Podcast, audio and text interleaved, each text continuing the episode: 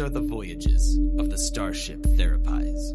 Its continuing mission to explore strange inner worlds, to seek out new insights and new realizations, to boldly go where no one has gone before.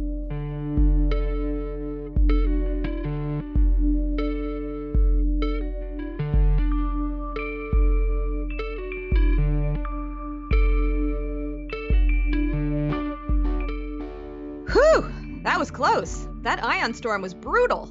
Agreed, sir. It will take Scotty at least a week to repair the runabout's warp coils, not to mention The paint job. You're right. Maybe it's time to go for a new color. Mauve, maybe teal. Mm, maybe it's time for a nap. A nap. You've been up since 0600. We'll be circling the moon for at least another few hours as Chekhov completes his readings. Why not rest? Hmm. Yes. Rest. I do enjoy a nap. Yes, you do. You're very good at napping, sir. W- what about you? Oh, me. Well, Captain, as a Vulcan, I require far less sleep than my human counterparts. Now, you know, r- run along. I'll-, I'll monitor things on the bridge. Hmm. All right, Spock. See you at 1400. Absolutely, sir. Oh, good. Alone at last. Computer, please play episode 123 on Spock's personal terminal. Oh, yes. I love this episode. Oh, oh, BMO, how'd you get so pregnant? Who's the mother? Oh, who's the father? I'll tell you if you keep it a secret. Hey! I know it. I knew it. I knew it. Captain! Spock, Yes? Are you singing? No. Well, um, You were. You were singing and watching a, a. What are you watching? a highly logical program focusing on the familial relationship patterns between a gender non binary video game system, a talking ambidextrous dog who can shift into any conceivable shape and size, and a human child with a love of extreme sports. What? Adventure time. Oh, a cartoon. Yes, that's what I said, sir. Spock, you were having fun. Well, yes, of course. Fun is an important part of being both Vulcan and human. Uh, oh, S- sir? maybe we just intro our episode while I recover from this utter shock. Understood. Uh, I am Larisa Garski, the intrepid first officer of the Starship Therapise, writer, researcher, and devoted fan of Adventure Time. And I'm Justine Mastin, LMFT, writer, researcher, yoga teacher, and I am in shock. Sorry? We said after the intro. Okay. Just a reminder to the listeners at home that just because we're therapists doesn't mean that we are your therapists, unless, of course, we are your therapists. This podcast is for the purposes of education and humor and is not intended to replace seeing your own therapist. And we want to give an extra trigger warning this episode. Nope, nope, we nope. don't. No, we don't. I'm sorry. I copy and pasted without um, looking at things. There's no trigger warning this app because it's all about fun. Who are you? Did something happen to your neural net when we flew through that ion storm? Captain, I'm Spock, not Data. Yeah, I guess that's true, but you have to admit that you are acting real weird. Well, sure. I certainly hear that you are experiencing me as such, but it's not as if you've asked me about my favorite fandom before. That's not true. We talk about fave fandoms all the time. I start with Buffy the Vampire Slayer and then. Yes, okay, I see. Mm-hmm, exactly so. I guess I do get a bit caught up in smidge sometimes. She's a very important parasocial relationship to you, sir. Yes. But now I realize that I got so caught up in my parasocial relationships that I wasn't giving space and time to yours. Well, in all fairness, I do tend to enjoy keeping mine on the on the DL. Well, now it's time to share it. Yes, loud and proud, just like that song you were singing earlier about someone or thing named BMO being pregnant. yes, yes, but I want to know, Spock, who is BMO and why is she pregnant? Well, sir, BMO is the gender non-binary robot, um, and also video game system uh, that Finn and Jake are best friends with, and that they also use to play their video games on. Um, BMO, I, I know, but let, let me continue. BMO is not really pregnant in the song. That was just a, a fun musical number that BMO makes up about the egg that they've attached to their body using tape and a plastic solo cup. Uh, I had no idea that you were so Musical? No, whimsical. I don't think I follow your meaning. Whimsy. I I think uh, the computer disclosed last time when we were caught in the ion storm that I myself am ninety percent whimsy. I believe that's true. Ten percent albuterol. Uh, or it might have been 99% whimsy. It doesn't matter. Continue. no. So whimsy is is very important to me. Being whimsical is is playfulness, mm-hmm. and that's a, a, a vital part of my personality and my life. Is is allowing myself to be playful, and. And I would, I, w- I would add that it yeah. invites others to be playful as well.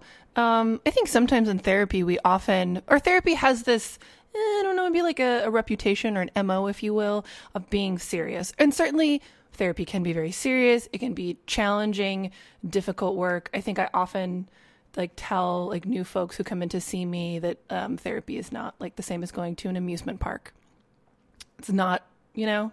No. Wow, I would ar- I would argue that actually. well, and here's why. Um, okay, remember that I'm a narrative therapist, so you have just brought up an analogy, and I'm mm-hmm. like glomp. Right. Um, because in in therapy, there are gonna be things that spin you around like teacups and make you want to throw up. There are ups and downs and all arounds like mm. a roller coaster. True uh, there's a lot of tears. That's basically a water ride. It can be frightening. That's like that one thing that like takes you all the way to the top and then you look down. Yeah. Like, you know, those moments of like revelation where you see all the things that you've done and other people have done to get to, you to the place that you're at. And you are sim- simultaneously like filled with like awe and wonder, but also extreme terror at like mm-hmm. what will happen next. Um, yeah. But, but hopefully therapy doesn't like drop you to the ground. Um, it more like sort of gently lets you coast down, providing a buffer. well, y- you are able to go through those scary experiences and know that you're still safe. There are safeguards yes. in place. Mm-hmm. And you can have that scary experience, but you are being held in this safety container that is provided by your therapist. Mm-hmm. So, yeah, I'm going to go ahead and argue that therapy is, in fact, an amusement park. Well, now that you've explained it all out, um, I absolutely see your point, and I find myself thinking I'm going to need to use a, a different uh, narrative metaphor or analogy. but backing up a little bit, what I was attempting to say is that I, I, and, and I think you you do this too. That we try, we want to prepare people, especially if they've never been to therapy before, that there's going to be some challenging, hard stuff that comes up. Mm-hmm. But I th- I think that sometimes there there can be this um, kind of like general sense that that's all that therapy is, and yeah. in fact that is that is very much not the case. Therapy mm-hmm. is equal parts, um, you know, challenging struggle and uh, I don't know, whimsical fun or play. Yeah, play is really an integral part of my therapy work as well as my therapy space. And if you were to come into my office, it basically screams whimsy at you until you have to cover your ears and beg for mercy. I mean, I don't know if it's that um I mean it, it is intense but in a in a nice way. You don't like, think it's aggressive? I don't well I'm very serious about whimsy. I guess I yes, you are very serious about whimsy. I I don't I don't think it's aggressive so much as it is an honest representation of what folks are going to get. You know, I think that especially in um, the therapeutic world, there's this idea amongst therapists that like we need to have like mauve neutral tones in our offices. We need to be uh, a, a, a tap. A, a, what is that word? Tabula rasa. a tabula rasa. That's what I'm trying. To like you know, similar to tabuli, but very very different. Uh, one is one is No, good and fun, delicious. right, and delicious, and and, and tabula rasa is, is boring and bland. Um, but but the thinking behind having that is that then you know you can come in and, and you can you can create what you need and you can project your truth in this more authentic way. And i think one of the things that both you and i have found when we are constructing our own therapeutic spaces is that people need creative inspiration mm-hmm. And people also want to know because they're going to come in and, and talk about things that are really personal and private. They want to know a little bit about us. Now, is it a very different way of knowing because we're their therapist as opposed to their best friend? Yes, boundaries are mm-hmm. important. But I think the way you've really constructed your office, you are making it real clear to folks that you are about whimsy and healing.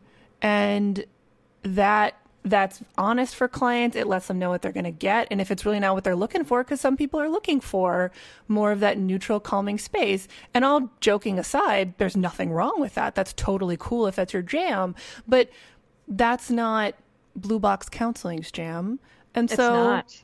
and but that so then people know that right off the bat. So as as therapists, we we bring into the therapy room from our own lives that which is therapeutically significant and that which will Im- improve the therapeutic experience. And for me, some of the disclosure that I do of my own life is here here are the things that I find whimsical. Here are the things that are meaningful to me mm-hmm. and that allows clients to to see it maybe it resonates maybe it doesn't but what it does is it creates a safe space that okay you know what? Whimsy is welcome here. And fantasy ideas stories are more than welcome here. Yeah. uh, and whether you resonate with the stories that resonate with me or not you know that this is a safe space for play. Mhm. and if you've been in other therapy environments, which many of my clients have, where I mean, maybe play was welcome, but it wasn't explicitly welcome. And so they didn't realize that play was welcome there. Um, that it's just, it's, uh, it's encouraging for them. They look around and go, oh, okay, maybe I can relax. Because Yeah. maybe the types of folks that I tend to see, they walk into the, the beige space and they just they don't really know what to do with it. Um, but they walk in here and they're like, okay, you have a bunch of little cartoon characters on your wall, and they all say what they're sad about. I, but they're also sense to me. portray- yes, but they're also they are both saying what they're sad about. And you know, we should pause and explain what we're talking about is Super Emo Friends, Mm-hmm. um, created by one of your really good friends, Jay. Does Jay have a last name? Um, Yeah, um, Mm-hmm. I mean, I would like Jay to be one of my very good friends. He's uh, that's that that's my fan fiction about us and Jay. uh, So Jay, if you're listening, go get him out there. let's be friends. Um, Jay Salvador is um, an artist out of California, and um, he has written a book recently of his super emo friends, and that's going to be released in the next couple months. And I bet if you pick that up, you would find something unexpected written by someone you wouldn't expect. but now you will. now you will. It is. It is both whimsical and poignant, which I think is really, really hard to do. And I think that's part of why. I mean, like both you and I, though your wall is far more. Um, what am I trying to say here? You have a lot Robust? more of his. Yes, your wall is a lot more robust um, than. than my shelving unit that displays one of Jay's super emo friends. But nonetheless, Which one do you have? uh, I have the Breakfast Club one. There was no Oh, breakfast. There was breakfast. There was no breakfast. Um, and so like, and so we'll talk about that since we're talking about that right now. So the Breakfast Club, as I'm sure many of our listeners know, is that great 1980s film Um, and so what Jay did is he like he painted a picture of all the Breakfast Club peeps um, in caricature. So it's like cute and funny, but then it's expressing a real sadness with a twist of irony that while they are the Breakfast Club, there is in fact no breakfast in that whole film, nor is there any mention of breakfast, which is a real tragedy because breakfast is the most important meal of the day. And if any kids need breakfast, it's all, it's that whole group. Mm-hmm. Right? They had um, lunch, but their lunch was real sad. It was a real sad lunch. Um, mm-hmm. And breakfast, you know, it would have been better. Um, so it's so accurate. So accurate. Um, and why does this resonate with people? Because it's honest, it's true, and it's funny. And I think one of the things that we talk about all the time is that really challenging moments in life are often equal parts painful and terrible, and also like ridiculous and funny. And mm-hmm. because that's how life is, that's also going to be the most effective way sometimes to do therapy if you're able to welcome in both of those components. Mm-hmm. Yeah. And science is backing this up, right? Mm-hmm. Science officer?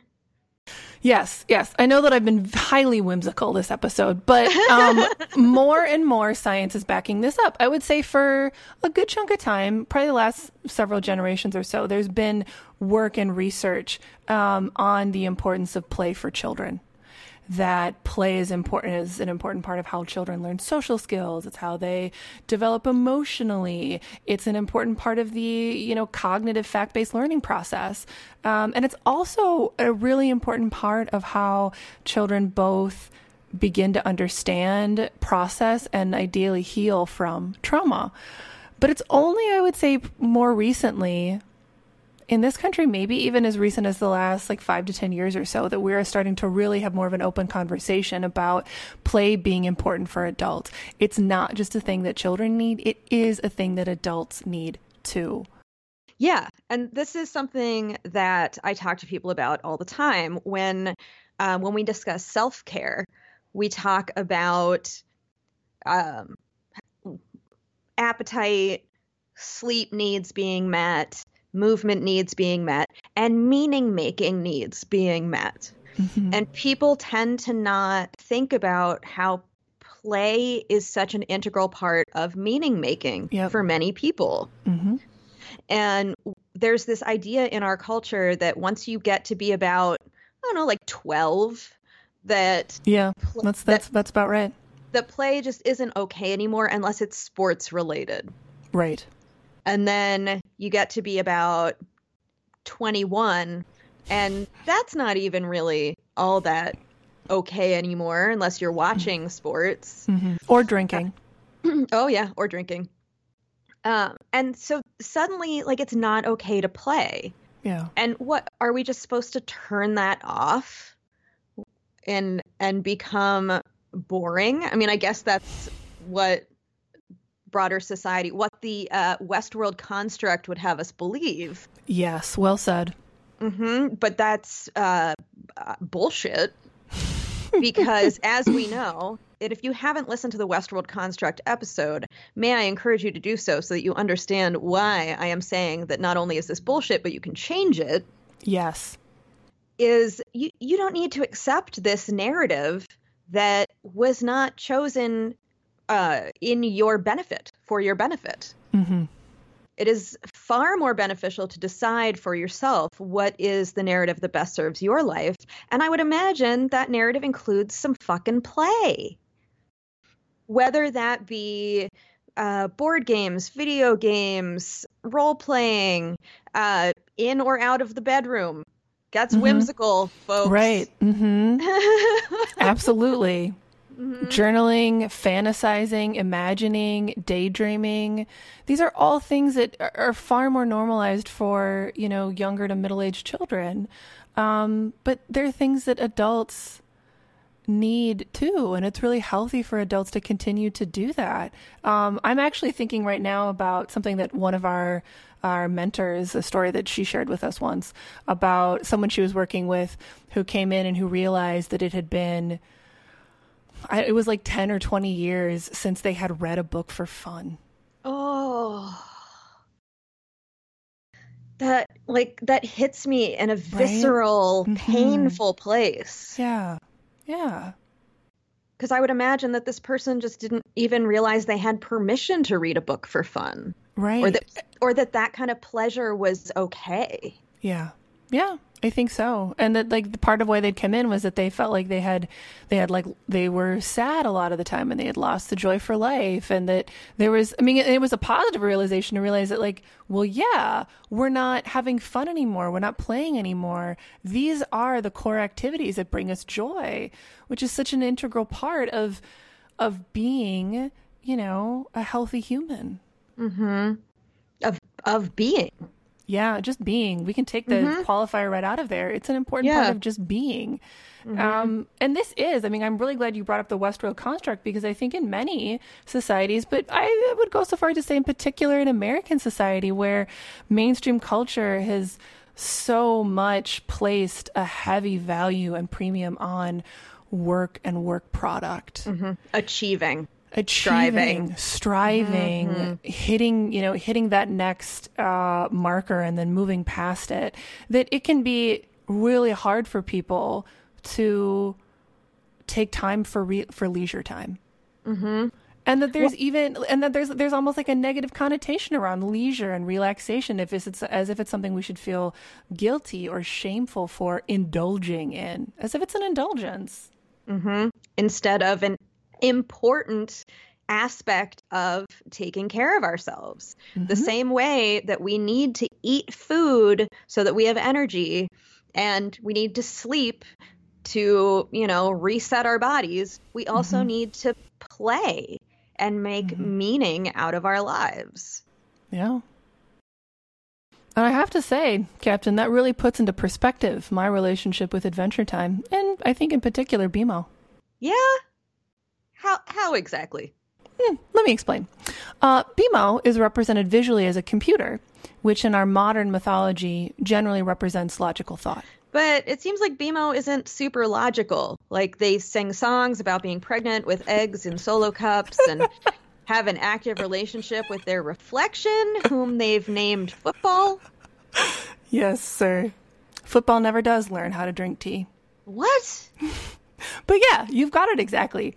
BMO looks like a logical creature, but is in fact full of whimsy and play. They're a perfect avatar for a logical companion such as myself, who sometimes needs help practicing how to have fun. I mean, who better to help me Practicing do? how to have fun? Yeah, it's red hot like pizza supper. I don't follow. You really should watch the show. Uh, maybe I will. I've included a link in the liner notes to all the episodes that feature BMO prominently. Oh.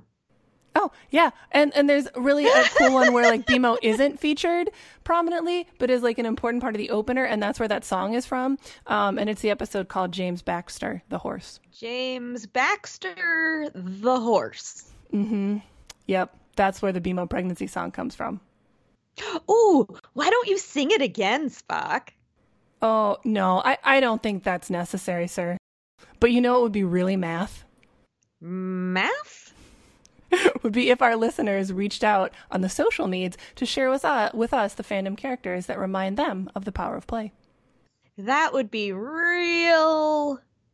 Math, sir. Okay, that'd be real math. you you really really should watch the show. Lots of my references are from the episodes. Oh, maybe I will. Why, why don't I'm? I don't really feel like taking a nap now. Why don't Why don't we watch it together? Well, sir, the problem with that is that I'm like already midway through my rewatch, and you would have to start at the very beginning. Hmm. But- And you don't want to start at the beginning again? Well, not to hurt your feelings, but no, I'd rather not. But what if you watched Ep 1 on your terminal, and I watched the Ep that I'm on from my terminal, um, and we'll each have our little uh, earbuds in because that's how we kick it on the Starship Therapise.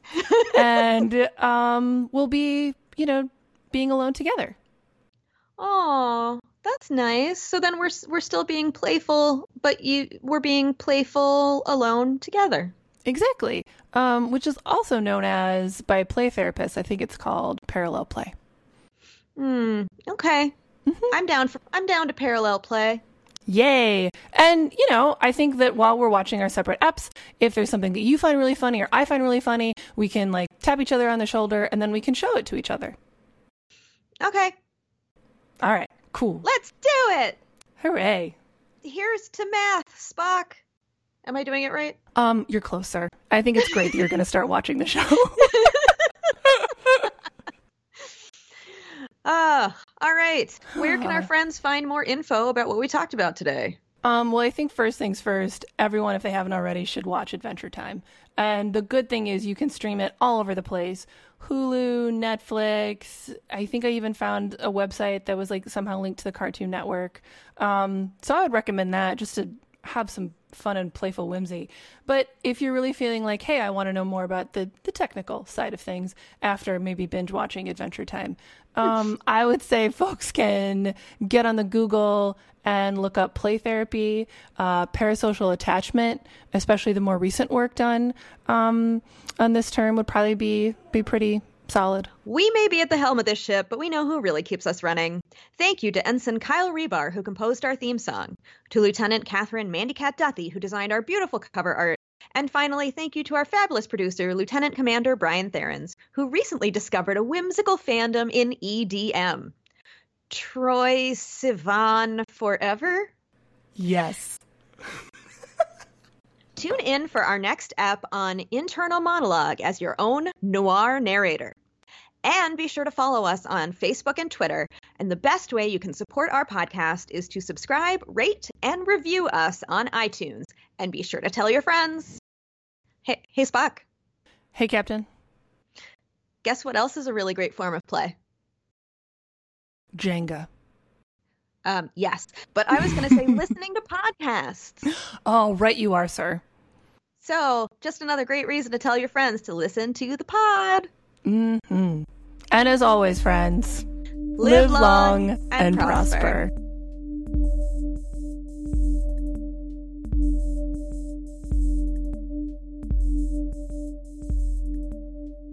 Tune in for our next ep on internal monologue as your own personal narrator.